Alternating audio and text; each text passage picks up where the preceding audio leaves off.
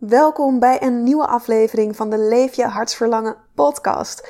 In deze aflevering neem ik je mee op mijn ayahuasca-reis.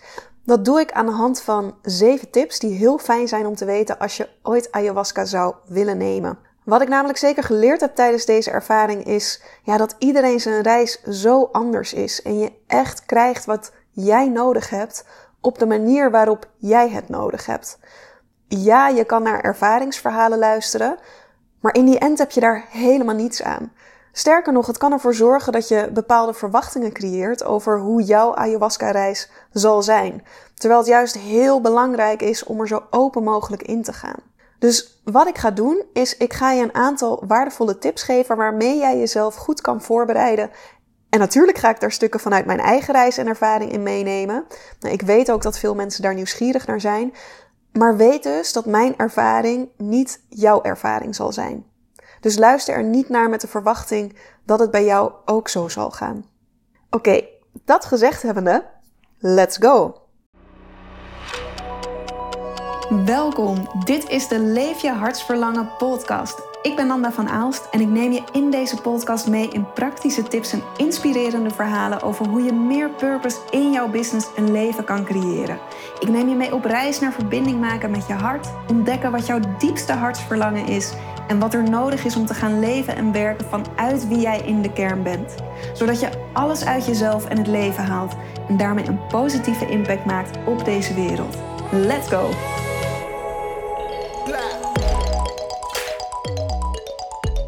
Ja, ik begin even met waarom heb ik ayahuasca gedaan? Ik moet je eerlijk zeggen dat mijn gevoel over ayahuasca in de afgelopen jaren, dat heel erg is veranderd. In het begin was het iets waarvan ik dacht, dit ga ik nooit van mijn leven doen. Ik heb namelijk een ontzettend grote fobie voor overgeven. En ayahuasca staat bekend als het plantmedicijn waarbij je dus veel kan gaan overgeven om bepaalde energieën los te laten, trauma's los te laten. Tussen overgevende mensen zitten, zelf moeten overgeven. Nou, dat is eigenlijk voor mij is dat een beetje mijn worst nightmare om dat mee te maken. Ja, in het begin dat ayahuasca me eigenlijk niet zo heel erg aansprak. Op een gegeven moment, naarmate ik er wat meer informatie over kreeg, verhalen hoorde van mensen, is het me meer en meer gaan interesseren. En met name ook omdat mensen vertelden dat ze echt een band opbouwden met moeder ayahuasca. En dat haar entiteit, dat je dat kon voelen, dat je haar aanwezigheid kon voelen. Dat het een ervaring was die ze nog nooit eerder in hun leven op deze manier hadden meegemaakt. En dat het ze zoveel nieuwe inzichten had gegeven. Dus dat zorgde ervoor dat ik er wel weer geïntrigeerd in raakte. Maar absoluut niet op een manier dat ik dacht, nu moet ik mijn ayahuasca-reis boeken. Totaal nog niet. Ik heb op een gegeven moment ook wat documentaires gekeken over ayahuasca. En daar werd uitgelicht dat wij in het Westen ayahuasca eigenlijk op een verkeerde manier zijn gaan gebruiken. En hoe ook de ayahuasca-reizen die mensen inmiddels maken naar Latijns-Amerikaanse landen, hoe dat eigenlijk die landen volledig op zijn kop zet. En daar hield ik een hele nare nasmaak aan over. Ayahuasca is van origine, wordt dat namelijk alleen door de sjamaan gedronken. En de sjamaan gaat vervolgens onder invloed van ayahuasca bepaalde liederen zingen. En als toeschouwer drink jij zelf de ayahuasca niet mee, maar luister je naar de liederen die de sjamaan zingt en dat zou dan een helende werking hebben. Hier in het Westen hebben we het natuurlijk helemaal toegeëigend, zijn wij zelf ook de ayahuasca gaan drinken en hebben we daar eigenlijk onze eigen traditie van gemaakt. En dat was iets wat mij op een gegeven moment ook tegen ging staan, dat ik dacht, Gadver, komen wij Westerlingen weer en komen wij weer een traditie gewoon volledig de wortels eruit trekken en het weer naar onze eigen hand zetten en ayahuasca-toerisme. En, ik hield er een nare nasmaak aan over. Maar uiteindelijk dat ayahuasca toch weer via verschillende wegen dat het op mijn pad is gekomen. En ik ontving afgelopen zomer een uitnodiging van iemand die ayahuasca-ceremonies organiseert. En die vroeg aan mij, zou je mee willen?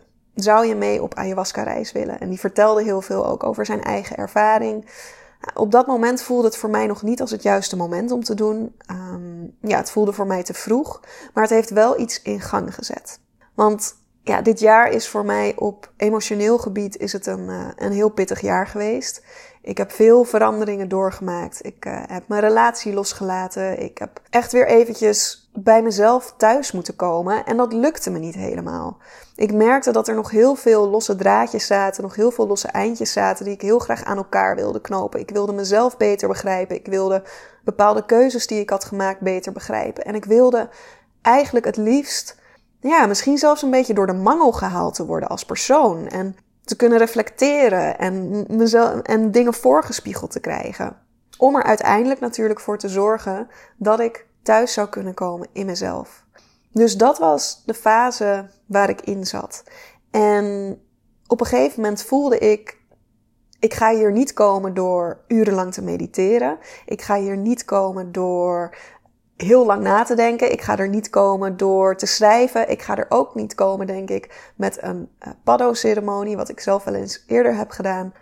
Ik heb iets sterkers nodig. En wat is dan dat sterkere? Nou, dat is moeder ayahuasca. Dus uiteindelijk heb ik de keuze gemaakt, oké, ik ben er klaar voor. Ik ga dit doen. Nog steeds met bibberende benen uiteraard, want die fobie voor overgeven die was niet ineens weg. Die was nog heel sterk aanwezig en dat was ook zeker een angst die heel diep in mij zat. Maar inmiddels was mijn verlangen en nieuwsgierigheid was groot genoeg dat ik door die angst heen durfde te breken. Dus uiteindelijk ja gezegd en afgelopen november de ayahuasca-ceremonie gedaan. Het waren 3 dagen... met 2 momenten, dus 2 nachten, waarop ik ayahuasca heb gedronken. Nou, ik ga nu gelijk eventjes over in de tips die ik je mee wil geven. En vanuit die tips zal ik ook mijn eigen ervaring en mijn eigen reis gaan delen. De eerste tip die ik heel graag met je wil delen is, zet een intentie. Zorg ervoor dat je goed weet waarom je ayahuasca wil gaan doen. Denk daar van tevoren over na. En dat kan nog best lastig zijn om een goede intentie te zetten. Maar het is wel heel belangrijk. Omdat ayahuasca is niet iets waar je voor de leuk, om het zo maar te zeggen, waar je voor de leuk aan begint. Want het is niet per se altijd leuk. Het kan heel intens, het kan heel heftig zijn. Maar zet voor jezelf een intentie. Wat wil je bereiken met de ayahuasca-sessie? Gewoon een beetje liggen spacen. Ja, dan kun je beter magic mushrooms doen. Ja, daar kun je ook lekker van spacen, maar ayahuasca gaat zoveel dieper dan dat. Ayahuasca werkt op een spiritueel niveau, op een emotioneel niveau, op een lichamelijk niveau. Het doet zoveel. Dus zorg ervoor dat je helder voor jezelf hebt wat jouw intentie is. Ik vond het zelf in eerste instantie nog best lastig om een goede intentie te zetten. Ik had in eerste instantie een intentie en toen dacht ik, ja, het voelt ook wel een beetje veilig, de intentie die ik nu kies. Ik ga deze reis ga ik maken en eigenlijk, ja, mijn doel is om echt de diepte in te gaan met mezelf. Dus dan heb ik ook alles in mezelf aan te kijken. En ik had een intentie gezet die met name misschien wat meer te maken zou kunnen hebben met de lichtere kanten van het leven. Dus ik heb best wel eventjes gezocht naar wat voelt voor mij als een goede intentie. Waarmee ik het idee heb, oké, als ik deze intentie zet, dan kan ik echt die diepte induiken met mezelf. Uiteindelijk is mijn intentie geweest, heel mijn hart en laat me thuiskomen bij mezelf. Dat is de intentie waarmee ik de ayahuasca-ceremonie ben ingegaan. Voordat je aan de ceremonie begint, raden ze aan om zo'n 5 tot 3 dagen van tevoren een speciaal dieet te doen. Dat is direct ook mijn tip nummer 2. Hou je aan dat dieet. Volg dat dieet. Je mag geen cafeïne, geen suiker, geen vlees, geen melkproducten, geen zout, geen knoflook, geen ui. Het is een behoorlijk streng dieet. Ik vond het ook lastig. In het begin, ik ben denk ik een week vooraf ben ik begonnen. En ik vond het heel lastig om daarover na te denken. Van jeetje, ja, wat ga ik dan eten? Ik kom al snel op gewoon soepjes terecht. Maar hou je daar wel aan het dieet. Want het zorgt ervoor dat je lichaam zo schoon mogelijk is. En dat de ayahuasca ook zo goed mogelijk door je lichaam kan stromen. Daarnaast zorgt het er ook voor dat je tijdens de ceremonie zelf geen last gaat krijgen van hoofdpijn. Er was bij mij in de groep was er uiteindelijk 1 iemand die had zich niet zo goed aan het dieet gehouden en die heeft gewoon 2 nachten lang barstende koppijn gehad en heel weinig gemerkt van de ayahuasca zelf. Dus tip nummer 2, ondanks dat het best eventjes zoeken is naar wat mag ik dan wel eten, doe dat wel, hou je aan dat dieet. Dus ik had mijn intentie helder, die was gezet. Ik had me aan het dieet gehouden. En op woensdagavond was het dan zover en was het tijd voor de eerste ceremonieavond. En ik weet nog dat ik die ruimte binnenstapte. Het was een best wel grote ruimte, groter dan ik had verwacht. In die ruimte lagen in een cirkel allemaal matrasjes. Ik denk iets van 25 à 30 matrasjes. Voor het matrasje een tijltje met een wc-rol ernaast. Dekentjes op de matras en de vriend van mij die me had uitgenodigd voor de ceremonie, die ook betrokken is bij het organiseren van de ceremonie, die weet van mijn fobie voor overgeven. Dus die zei in eerste instantie tegen mij, hij zei, Nan, duik maar lekker de hoek in. Dan ben je hopelijk een beetje afgesloten van het geluid straks. Dus ik was eerst in een hoekje gekropen en toen zat ik daar en toen dacht ik, nee, dit voelt eigenlijk helemaal niet fijn. Ik voelde me heel erg opgesloten in dat hoekje. Dus toen ben ik mijn hoekje weer uitgekropen, want voor mij is een omgeving, ja, dat is voor mij gewoon heel belangrijk. Zeker als ik zoiets ga doen, dan moet ik me echt op mijn gemak voelen, moet ik me prettig voelen. Dus het plekje waar ik dan zit, dat voelt voor mij heel belangrijk. Dus ik ben mijn hoekje weer uitgekropen en ik ben toen naar een matras gelopen dat een stukje van de deur, van de ingang verwijderd lag. En dat matrasje, dat lag ook recht tegenover de sjamaan en de begeleiders, dus die kon ik vanaf daar heel goed zien. En ik had dan aan de linkerkant had ik iemand naast me liggen, maar aan de rechterkant niet. Dat was helemaal vrij. Ik dacht, oh, dit voelt veel fijner, want dan heb ik alleen maar links heb ik iemand van me die misschien gaat overgeven. En rechts is helemaal vrij. Dus dan kan ik me altijd, als het me te heftig wordt, dat er iemand aan de linkerkant aan het overgeven is, dan kan ik me altijd op mijn rechterzij draaien en dan heb ik daar eventjes niets mee te maken. Ja, zo sterk dat die fobie dus erin zat en dat die angst er ook nog steeds in zat. Ik was daar best wel mee bezig. Nu moet ik wel zeggen dat ik had dit een maand van tevoren had ik besloten dat ik de ayahuasca-reis ging doen. Dus ik heb wel een maand lang de tijd gehad om mezelf daar mentaal op voor te bereiden. En mezelf mentaal voor te bereiden op oké, het kan gaan gebeuren dat ik ga overgeven. Ik ga tussen mensen zitten die gaan overgeven. Ik ben daar toch wel op een bepaald bewustzijnsniveau ben ik daar alvast mee aan de slag gegaan om mezelf daarop voor te bereiden. En dat heeft wel geholpen. Dat heeft eigenlijk enorm geholpen.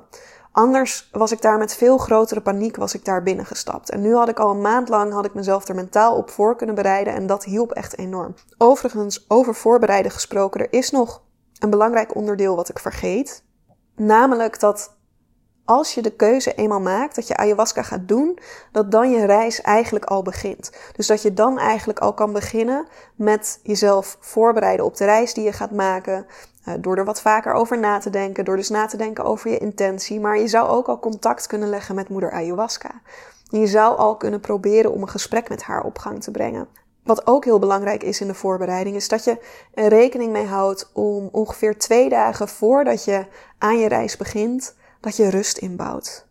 En niet te veel prikkels.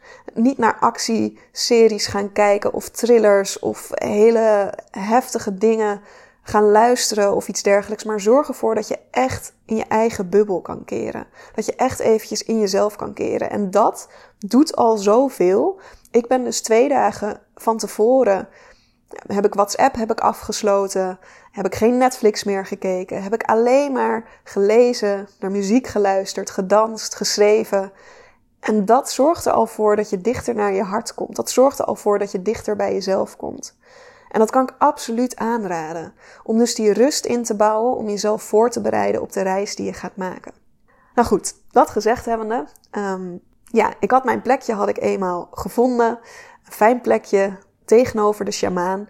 En dat is eigenlijk ook gelijk tip nummer 3 die ik je mee wil geven. Wanneer je kiest voor een organisatie, zorg dan dat je kiest voor een organisatie waar een echte sjamaan bij betrokken is.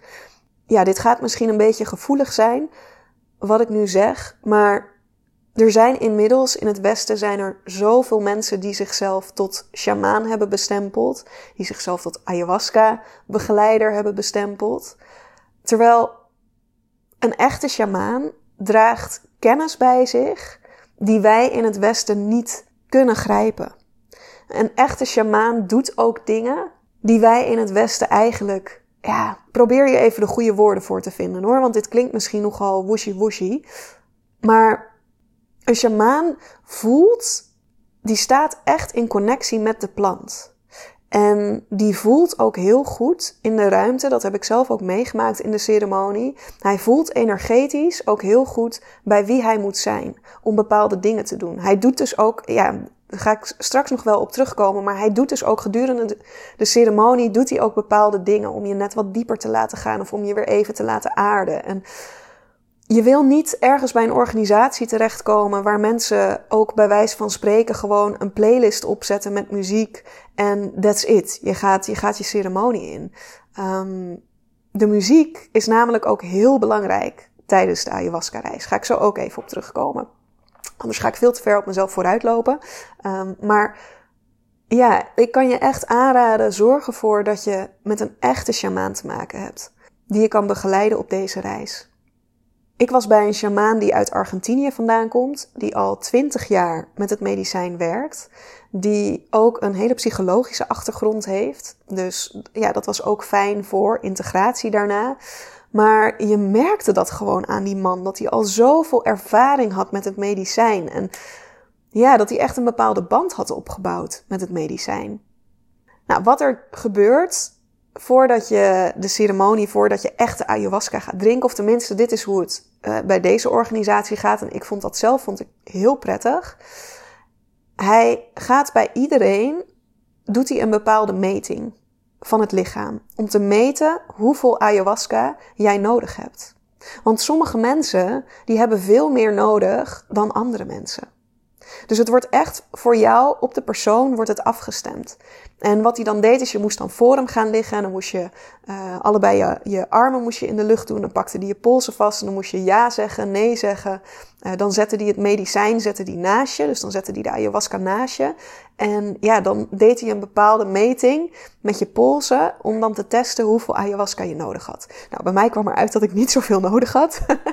Dat klopt ook. Ik ben heel gevoelig voor die dingen, dus ik had ook niet anders verwacht. Maar er waren ook mensen die heel veel juist nodig hadden. En die zelfs met die hoeveelheid, geloof ik, nog een derde kopje zijn gaan halen... omdat ze er niet heel veel van merkten... Maar je wil natuurlijk niet, je wil niet dat het andersom zo is, hè? Want het had ook zo kunnen zijn, kijk, ik weet van mezelf ook dat ik heel gevoelig ben voor dingen. Nou ja, gelukkig dankzij die meting, dat hij dat ook in mijn lichaam heeft kunnen zien. Dus dat de sjamaan ook wist, oké, Nanda heeft niet zoveel nodig. Hè? Ik ga haar een beetje geven en dat gaat genoeg voor haar doen. Maar als je een standaard hoeveelheid krijgt, als iedereen een standaard hoeveelheid krijgt, kan het dus zomaar zijn dat je veel te veel krijgt. En dat is geen fijne ervaring. Daar hebben ze uiteindelijk ook wat over verteld. Hè? Wat gebeurt er als je te veel ayahuasca in je lichaam krijgt? Dan is het gewoon echt veel te overweldigend. Je overleeft het wel. Natuurlijk, je overleeft het echt wel. Maar het is heel heftig. Dus je wil de juiste hoeveelheid krijgen. De sjamaan deed dus eerst een meting bij iedereen. Ging de hele groep af. Daarna kregen we eerst een drankje wat van een bepaalde plant, een extract was van een bepaalde plant. Dat zorgt ervoor dat de ayahuasca beter wordt opgenomen in het lichaam. Want blijkbaar dat als je ayahuasca puur drinkt, dat het nog niet zo heel veel doet, omdat het direct wordt afgebroken door het lichaam. Maar dat drankje wat je van tevoren drinkt, dat zorgt er dus voor dat de ayahuasca beter werkt. We hebben dat drankje gedronken. Daarna gingen we mediteren met z'n allen. Een kwartiertje mediteren. En daarna werd de ayahuasca uitgedeeld. En je drinkt de ayahuasca dus ook echt voor de sjamaan. Dus je loopt naar voren toe. Je krijgt je bekertje. Hij zegt salute. En dan drink je je bekertje. Mijn lichaam was op dat moment... stond echt strak van de spanning. Ik was zo nerveus. Ondanks de voorbereiding die ik gedaan had... Ik was echt zo nerveus. Ik voelde alle spieren in mijn lichaam, die voelde ik helemaal trillen.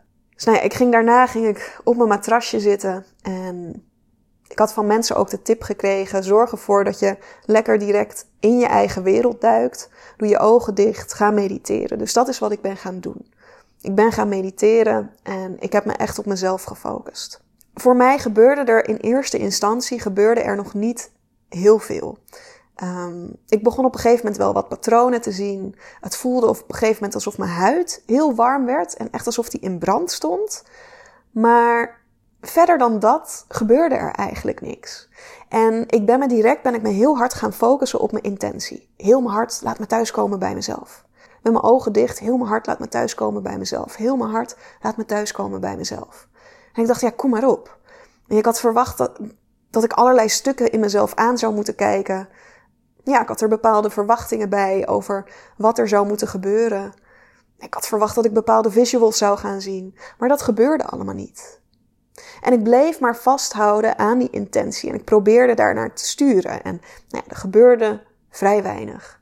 Dus ik merkte dat ik op een gegeven moment ook een beetje gefrustreerd ervan werd. En dat ik dacht, nou, is dit het nou? Is dit nou de grote ayahuasca? Ik begon me ook een klein beetje te vervelen. Dus ik had al heel snel in mijn hoofd zitten, als straks het moment komt dat je voor een tweede keer mag drinken, want je mag 2 keer drinken op een avond. Dus als dat moment komt dat je voor een tweede keer de ayahuasca mag drinken, dan ga ik sowieso dat tweede kopje halen. Nou, hier zit dus straks ook de nieuwe tip in verwerkt. Het moment kwam om het tweede kopje te halen. En ik ging overeind zitten. Ik pakte mijn bekertje. En op dat moment, ik werd helemaal ineens overgenomen door de ayahuasca. Mijn lichaam werd overgenomen door de ayahuasca. Alles begon te pulseren. De hele ruimte, wat voorheen gewoon mooi kaarslicht had, dat kreeg ineens een hele rode gloed.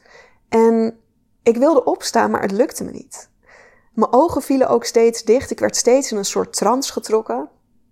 En ik zag mensen, één voor één van hun matrasje opstaan, naar voren lopen, naar de sjamaan toe, hun tweede bekertje halen. En ik dacht alleen maar, maar ik wil daar ook naartoe.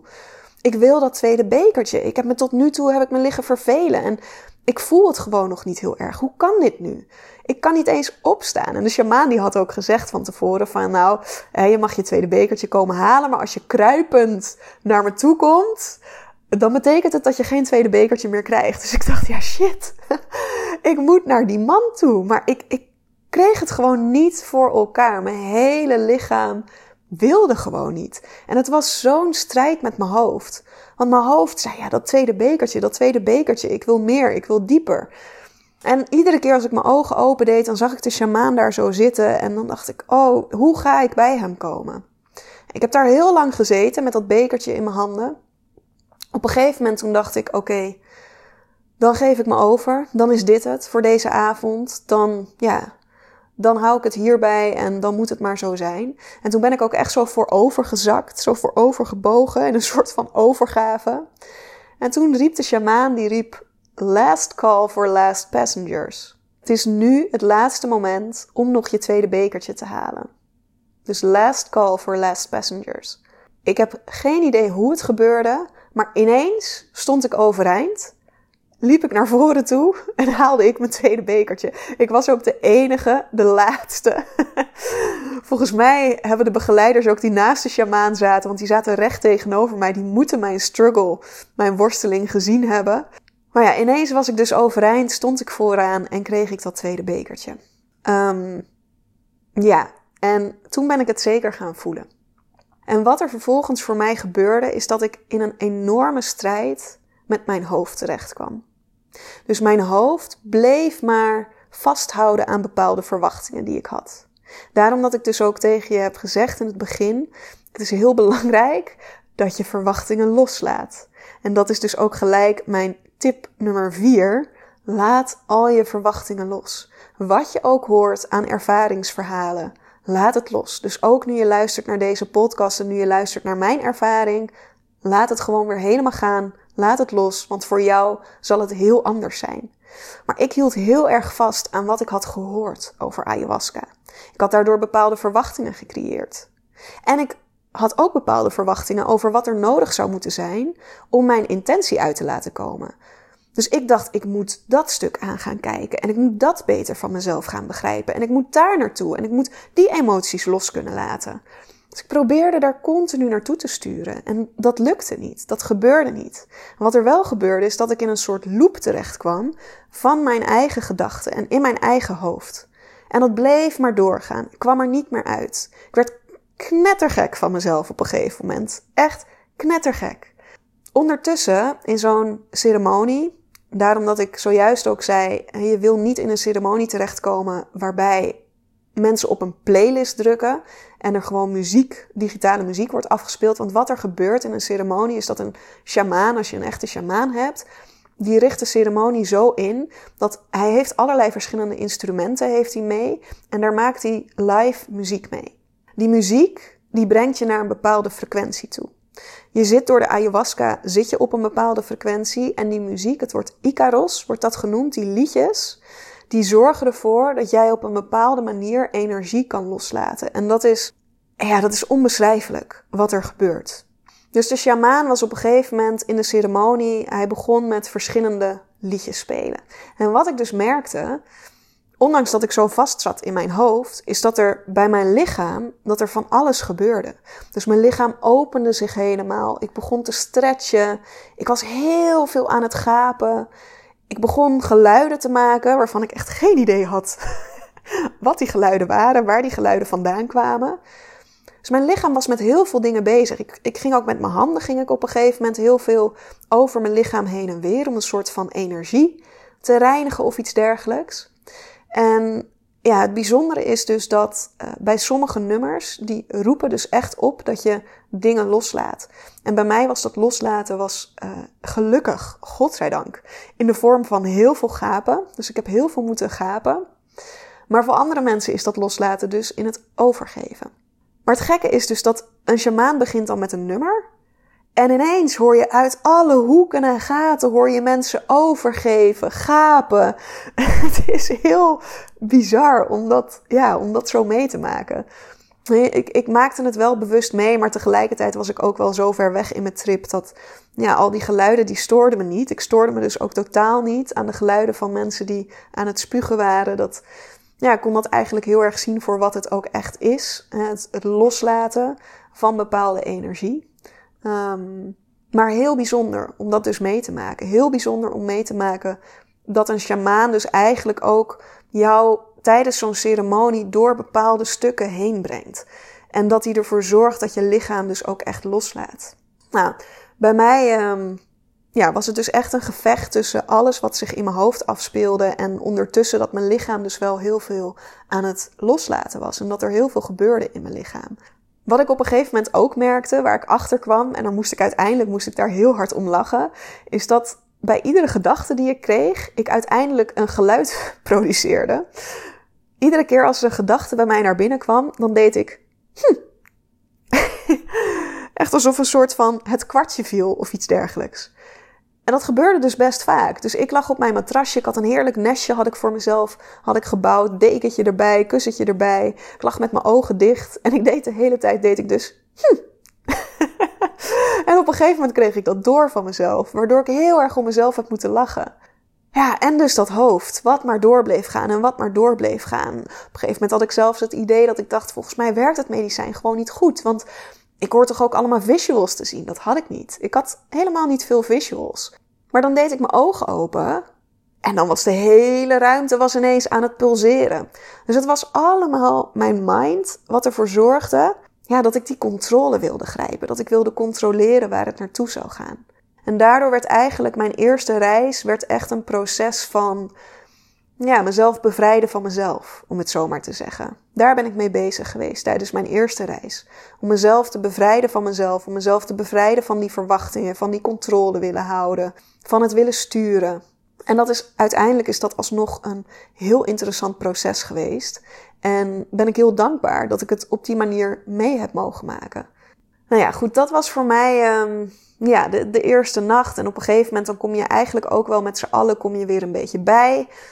langzaam uit je trip te komen. Bij ons was er ook een Spaanse zangeres, was mee, die prachtige muziek zong.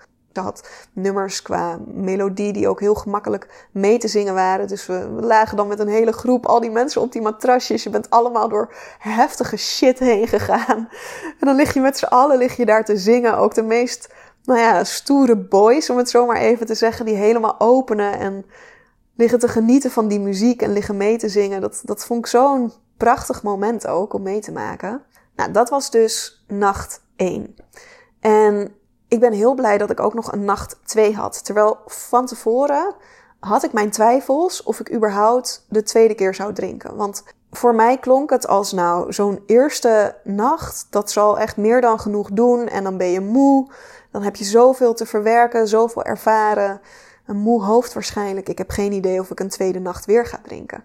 Maar ja, als je er eenmaal bent en als je erin zit... Ik was super blij dat ik nog een tweede kans ook had, om het zomaar te zeggen. Nog een tweede mogelijkheid om een nieuwe ervaring op te doen.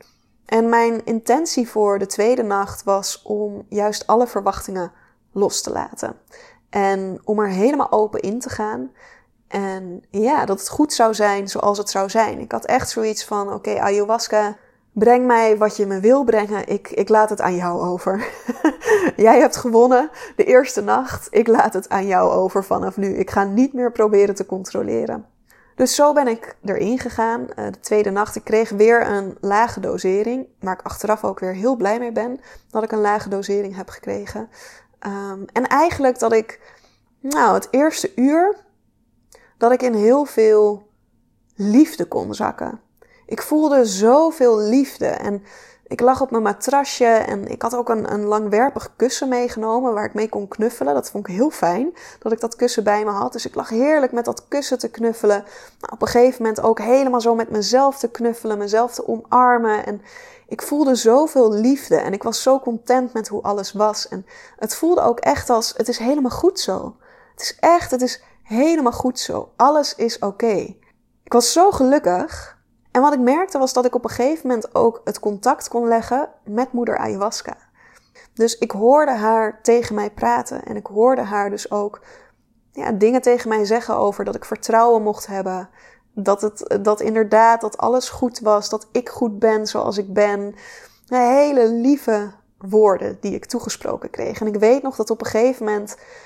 ik was zo dankbaar voor wat ik voelde. Ik was zo dankbaar voor de ervaring die ik had. Maar ook voor de ervaring die ik die dag daarvoor had gehad. Dat de tranen over mijn wangen stroomden door de connectie die ik dus voelde met moeder ayahuasca. Hetgeen wat ze me tot dusver gegeven had. Ik was daar zo dankbaar voor. Op een gegeven moment kwam weer het moment om een tweede kopje te halen. Dit keer kon ik wel gewoon overeind stappen en was het niet zo'n groot probleem om naar voren toe te lopen en dat tweede kopje te halen. En dat is ook een hele bewuste keuze die ik destijds gemaakt had. Ik dacht, ik kan nu heel fijn in dit gevoel blijven. Dit is heel fijn, maar ik wil toch nog een laag dieper met mezelf. Dus ik ben dat tweede kopje gaan halen. En toen eigenlijk in eerste instantie dat ik nog best wel lang in dat fijne gevoel ben gebleven. En ineens was het alsof ik naar een compleet ander stuk werd getrokken. Er kwam een hele grote emotie van angst, overviel me ineens. Dat overspoelde me echt, heel veel angst. En ik wist direct, dit heeft met mijn voorouders te maken. En vraag me niet hoe ik dat wist, want ik kreeg geen beelden te zien, ik kreeg geen woorden. Maar het was een heel sterk gevoel dat ik wist, dit heeft met mijn voorouders te maken. Terwijl ik ben ook in de voorbereiding... of iets dergelijks, ben ik totaal niet bezig geweest met mijn voorouders. Ik heb er 0 keren aan gedacht dat dat iets zou kunnen zijn wat omhoog zou kunnen komen. Maar ik wist direct voorouders. En ik kreeg ook een keuze of ik daar wel of niet in wilde duiken. En in eerste instantie schrok ik er heel erg van en dacht ik nee. Want ik kwam helemaal uit dat gevoel van zelfliefde en fijn en de wereld is mooi en alles is goed en alles voelt oké. En ineens zat ik in heel veel angst. Dus ik dacht nee, die andere kant, dat was echt veel fijner. Hier wil ik niet induiken, hier wil ik niet naartoe. Maar na een paar seconden dacht ik ik moet het toch aan gaan kijken, ik moet het toch aangaan. Toen heb ik uiteindelijk ervoor gekozen van ik ga het aan, ik ga dit aankijken, kom maar op. En toen kreeg ik heel sterk, van moeder ayahuasca, door van dan gaan we hierin, maar je moet wel om hulp vragen. Je gaat dit niet alleen doen, vraag om hulp. En dat is dus ook tip nummer 5 die ik je mee wil geven. Mocht jij voelen tijdens je reis dat je hulp nodig hebt, vraag het. Echt... schroom niet om hulp te vragen. Wat dan ook. Moet je naar de wc? Moet iemand je helpen om je broek uit te trekken? Ga je door angst heen? Ga je door hevige emoties heen? Heb je een knuffel nodig? Heb je nodig dat iemand je vasthoudt? Dat iemand je tranen droogt? Vraag om hulp. Dat is ook een hele mooie les die ik hier zelf uit heb gehaald. Want voor mij is om hulp vragen is ook iets wat ik niet zo snel doe. Ik probeer er altijd zelf doorheen te gaan. Ik probeer het altijd zelf op te lossen. Dus om hulp vragen is voor mij ook een grote stap. Maar ja, ik kreeg dat zo sterk door, van dit ga je niet alleen doen. Vraag om hulp. Want ik eigenlijk direct, ik ben overeind gekomen. Ik keek een van de begeleiders aan. Dat was een oudere Palestijnse vrouw. En ik voelde me ook heel vertrouwd bij haar. Dus ik ben naar haar toegelopen en ik heb tegen haar gezegd, er komt een stuk van mijn voorouders omhoog. Ik weet niet wat het is, maar ik heb je hulp nodig. En zij is toen met mij meegelopen naar mijn matrasjes, naast me komen zitten. En ja, toen ben ik, nou ik denk wel een uur, is er zoveel angst is er omhoog gekomen. Maar ik had er geen context bij. Ik kon het niet plaatsen, omdat ik kreeg geen beelden te zien. Ik weet niet waar de angst vandaan kwam. Ik weet niet waar het mee te maken had. En dat maakt het heel lastig voor me. Want ik probeerde het te begrijpen. Ik probeerde er vat op te krijgen. Maar het enige wat ik wist was, dit is van mijn voorouders. En ik heb hier doorheen te gaan. Dus het enige wat ik kon doen was ademen. Blijven ademen. Me heel erg op mijn ademhaling gefocust. Dus ik heb een uur lang, nou ja, ben ik daarmee bezig geweest. En heb ik gewoon heel veel angst gevoeld. En ja, ook echt wel even het gevoel gehad van, oh, wanneer stopt dit? Ik heb ook op een gegeven moment aan haar gevraagd of ze me vast wilde houden. Dus zij heeft me op een gegeven moment helemaal zo heel stevig vastgehouden. Dat was heel fijn. Ik was haar heel dankbaar dat zij naast me zat. Want daardoor kon ik ook rustig blijven. En ben ik niet in paniek geraakt of iets dergelijks. Maar ja, zij was bij me. Haar aanwezigheid maakte me rustig. En ondanks dat het heftig was om er doorheen te gaan, kon ik mezelf gelukkig wel rustig houden daardoor.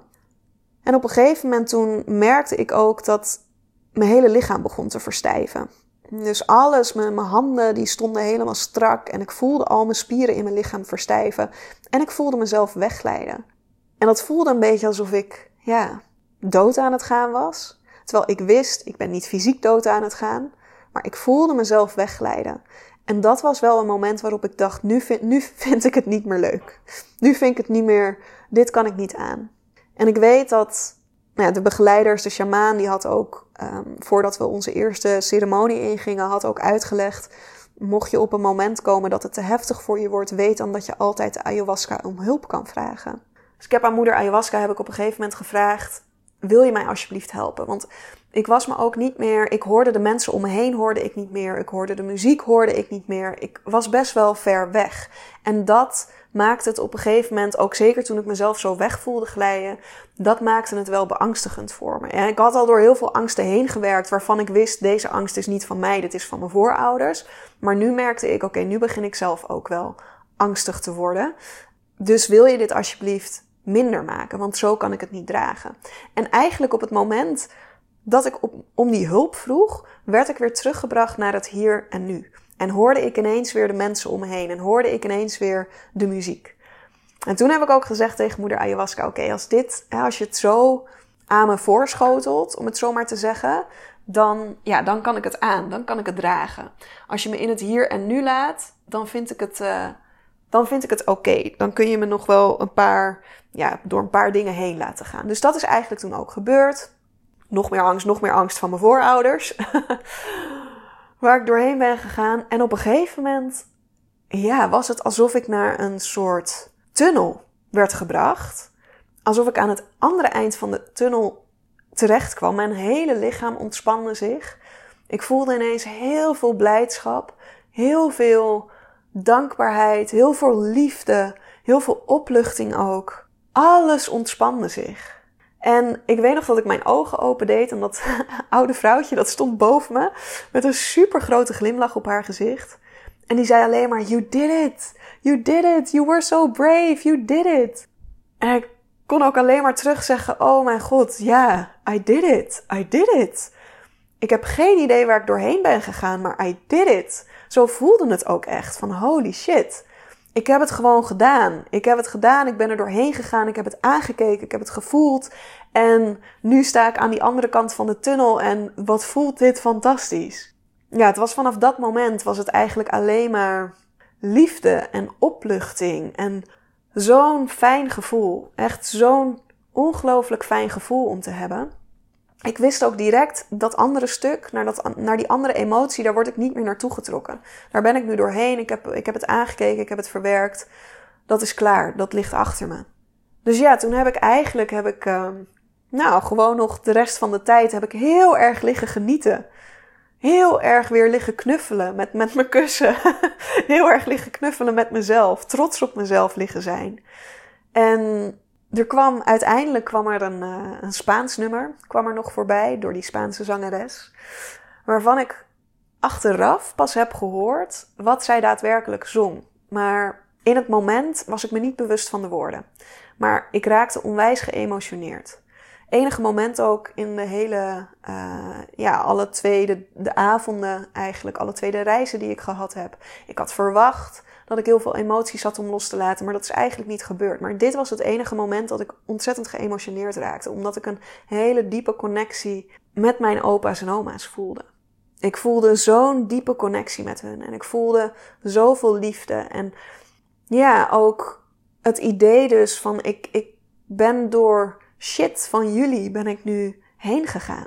Ik weet niet wat het geweest is, maar ik weet wel dat het met jullie te maken heeft gehad. En dat ik dat misschien ook bij me heb gedragen. En ja, dat ik dat nu los heb kunnen laten. Dus ik heb toen heel veel liggen huilen, maar niet in de zin van pijn of iets dergelijks. Maar echt eventjes het missen ook. Het missen van mijn opa's en oma's. En dus de ontroering die ik voelde bij die diepe connectie die ik bij hun voelde. En ik weet ook nog dat ik echt eventjes dacht, jullie leven echt nog voort in mij. En uiteindelijk, een paar dagen later, ben ik erachter gekomen dat het nummer wat de Spaanse zangeres toen zong, de woorden die ze toen in het Spaans zong, dat die ongeveer neerkwamen op grote geest, grootmoeder, grootvader. Ik presenteer me aan jullie. Ik presenteer mijn hart. Dank jullie wel voor het hart dat jullie me hebben gegeven.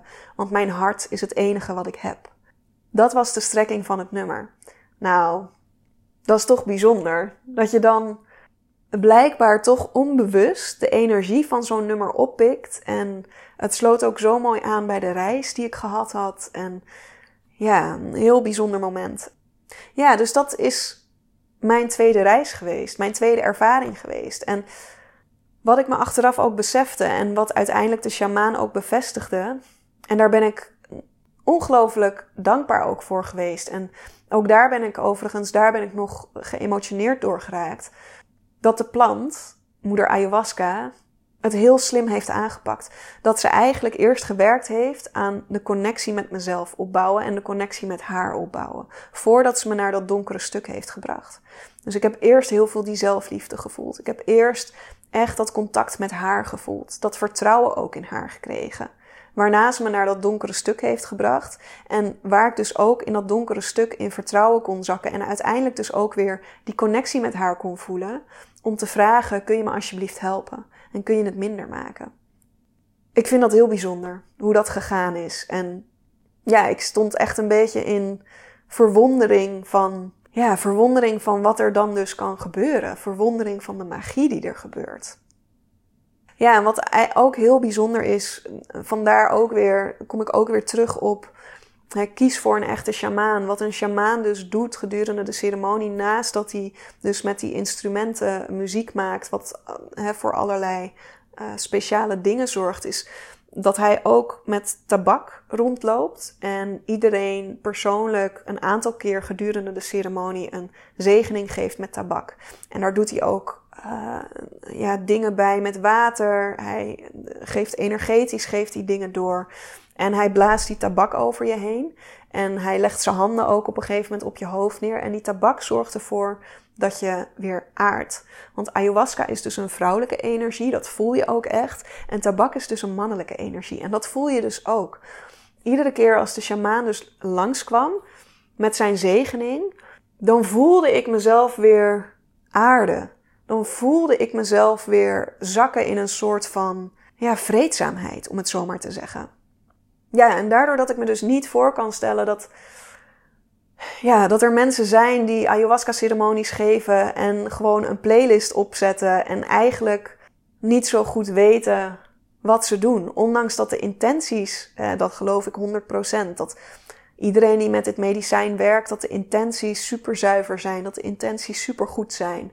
Maar ja, de magie die ik eigenlijk ook van deze sjamaan heb meegekregen en hoe ik hem heb meegemaakt en wat dat dan dus doet en hoe belangrijk dat is voor je reis en hoe mooi zo'n ceremonie daar vervolgens van wordt, ja, dat is echt onbeschrijfelijk.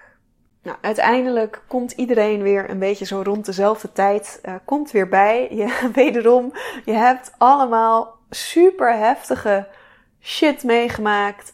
En je merkt dan ook echt dat op een gegeven moment, wanneer iedereen weer een beetje bij begint te komen vanuit de groep, dat er ook wat meer lucht ontstaat. Dus dat er meer ruimte komt om te lachen met elkaar. En de muziek wordt ook wat vrolijker en ja, iedereen wordt daar zelf ook wat vrolijker van. Dus uiteindelijk dan zie je dat mensen langzaam zo uit hun holletje vandaan komen, om het zo maar te zeggen. En er waren wat mensen die gingen ook echt voor de sjamaan zitten die dan muziek aan het maken was. En voor de zangeres zitten die muziek aan het maken was. Er waren mensen die een beetje zo door de ruimte heen gingen dansen. We hebben heel veel gezongen ook met z'n allen. En dat voor mij is dat magisch. Ik vind sowieso zingen met een groep mensen vind ik echt heel bijzonder. Zeker op dat moment. Je voelt je zo verbonden met elkaar. Je voelt je echt zo verbonden met elkaar. Ik voelde zoveel liefde voor iedereen. Kon iedereen echt wel fijn knuffelen.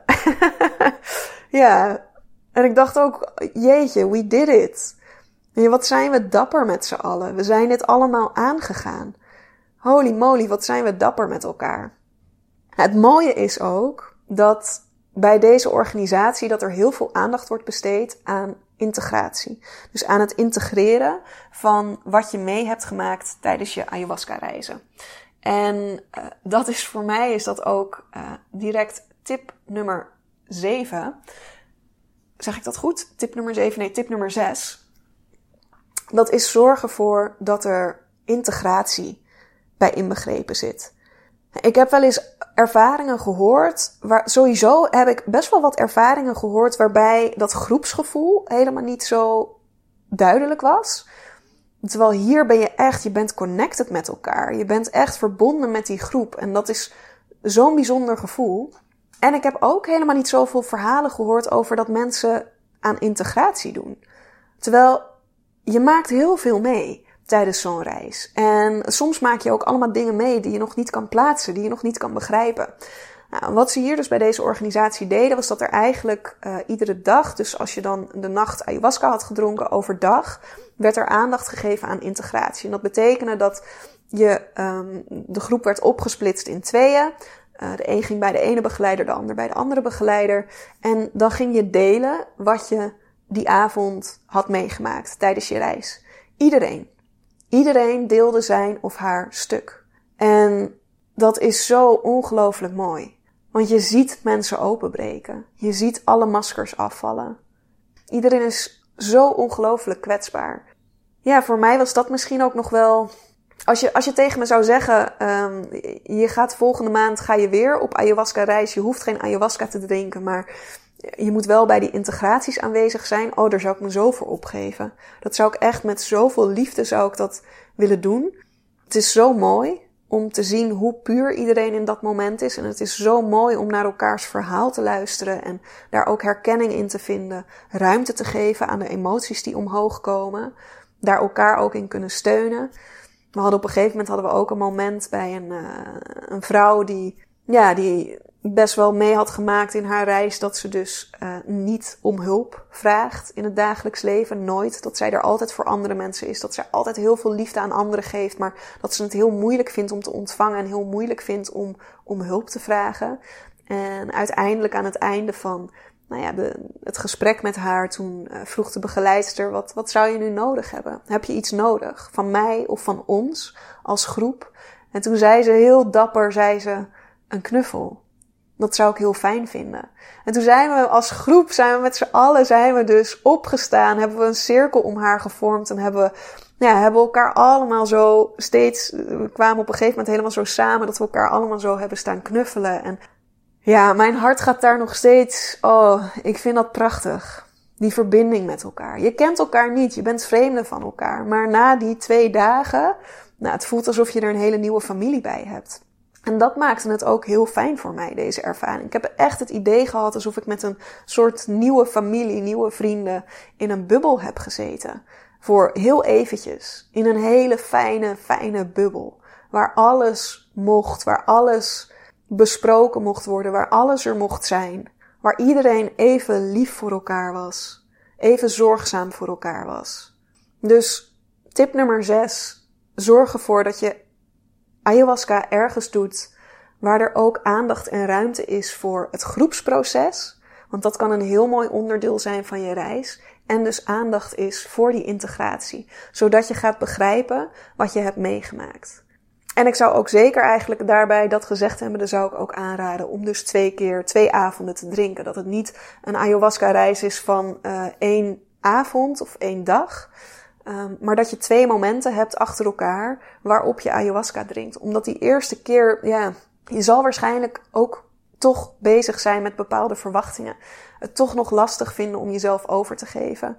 Er waren best wel wat mensen die het voor een eerste keer deden, die voor een eerste keer mee waren. En eigenlijk had iedereen die voor een eerste keer mee was, had op die eerste avond inderdaad toch een beetje last van, ja, je nog niet helemaal over durven geven en van bepaalde verwachtingen. Terwijl die tweede avond, ja, dan durf je, dan ga je. Dus die tweede was natuurlijk ook voor zoveel mensen weer zo anders en zo meer verdiepend dan de eerste ervaring. Ja, en dan, nou ja, dan heb je de reis gemaakt en dan kom je weer terug in de echte wereld. En dan heb je te landen, zoals ze dat zo mooi zeggen, een zachte landing te maken. Nou, zo voelde het ook echt, dat ik weer had te landen. Ik was totaal nog niet hier op aarde. Ik vond het heel moeilijk ook om buiten te zijn, onder de mensen. Dat voelde ineens heel heftig en intens. En je staat helemaal open na ayahuasca. En je zit echt nog eventjes op een andere frequentie. Dus mijn laatste tip, tip nummer 7, is ook absoluut om ervoor te zorgen dat je genoeg tijd hebt voor jezelf om te landen. Neem echt een paar dagen vrij. Waarin je even niks hoeft, waarin je geen mensen hoeft te zien of te spreken. Maar dat je tijd met jezelf hebt om alles te kunnen integreren. Wat sowieso heel fijn is gewoon lekker de natuur ingaan. Mooie wandelingen maken. Maar ook gewoon genoeg tijd met jezelf door kunnen brengen. En wat ik zelf nu heb gemerkt, het is nu 2 weken geleden dat ik het gedaan heb. En voor mij is er, ja, ik voel me oprecht anders. Mijn hart voelt anders. Het voelt alsof, nou ja, heel mooi, het voelt alsof mijn hart geheeld is. Alsof de pijn en het verdriet eruit zijn gehaald. En ik heb geen idee op wat voor manier het gebeurd is. Van tevoren had ik allerlei verwachtingen in mijn hoofd en ideeën over wat ik dan aan zou moeten kijken en aan zou moeten gaan om mijn hart te kunnen helen. Nou, geen van dat alle is gebeurd. Wat er wel gebeurd is, dat weet ik gewoon niet zo goed. Maar mijn hart voelt geheeld. En ik voel me thuis bij mezelf. Ik heb zoveel zelfliefde ook mogen ervaren. En ja, mijn hart voelt nu, het voelt heel zacht. Het voelt heel open. Ik voel me heel fijn. En ik voel me heel goed. En ja, dat is niet per se iets wat ik had verwacht. Ik had verwacht dat ik mezelf beter zou begrijpen. Ik had verwacht dat ik bepaalde keuzes beter zou begrijpen. Dat is allemaal niet echt gebeurd. Maar mijn intentie is wel uitgekomen. En ja, ik had dus niet verwacht dat je jezelf dus ook echt anders voelt na zo'n ayahuasca-reis. Iedere ochtend als ik wakker word, dan voel ik weer eventjes mijn hart. En dan voel ik van, ja, is die zachtheid er nog? Zit dat er nog? Of wordt het inmiddels weer gevuld met pijn, verdriet of, nou ja, verkramping? Maar hij zit er nog. Het voelt nog zacht, het voelt nog liefdevol. En ik voel me, ja, echt thuis bij mezelf. Ja, ik kan het niet anders omschrijven. Het is echt thuis bij mezelf. Ja, dus dit is mijn ervaring geweest. En nogmaals, ja, hou je niet vast aan wat ik heb ervaren. Weet dat ayahuasca jou gaat brengen wat jij nodig hebt op jouw eigen manier. Ja, ik heb helemaal geen visuals gezien of iets dergelijks. Maar er zijn weer mensen die juist heel veel visuals zien en daar weer allerlei mooie inzichten uithalen. Het is voor iedereen is het zo anders. Ik ben helemaal niet misselijk geweest. Ik heb niet overgegeven. Andere mensen moeten wel overgeven. Het geeft je iedere keer wat je nodig hebt. Daar mag je op vertrouwen. Het geeft je echt wat je nodig hebt. Op een manier die jij nodig hebt. En ja, misschien wel mijn laatste tip. Misschien een stiekem een verstopte tip nummer 8. Is als je de roep hoort om ayahuasca te doen, doe het. Ga ervoor. Als je de roep hoort, ga ervoor. En met roep bedoel ik, ja, als je voelt dat je getrokken wordt naar ayahuasca, als het je nieuwsgierigheid heeft. Ja, als je ook merkt dat de nieuwsgierigheid groter wordt dan wellicht bepaalde angsten die je hebt. Ja, want het is logisch dat je het spannend vindt om te doen. Dat is echt, ik denk dat iedereen die het voor een eerste keer doet, dat die het hartstikke spannend vindt. Maar als je merkt dat je nieuwsgierigheid groter wordt dan die spanning, ga er dan voor. Want ja, het kan je zoveel mooie inzichten brengen. En het is voor mij ook echt, het is zo'n levensveranderende ervaring geweest, die me altijd bij zal blijven. Ik heb nog nooit zoiets bijzonders, zoiets moois, tegelijkertijd ook zoiets zwaars meegemaakt. Want dat het zwaar was, dat was ook absoluut een feit. Maar het is het me zo waard geweest. En ja, als je voor jezelf voelt, dit staat mij te doen, doe het. Goed, dat was hem. Dat was de aflevering voor vandaag. Ik hoop dat je iets hebt gehad aan mijn tips. Ik hoop dat je hebt genoten van mijn reis. Ik heb in ieder geval heel erg genoten van mijn reis. En het was ook heel leuk om dit op deze manier weer eventjes te kunnen herbeleven. En binnenkort komt er weer een nieuwe aflevering online. Maar voor nu wens ik je een hele fijne avond of een hele fijne dag als je dit overdag luistert. En tot gauw.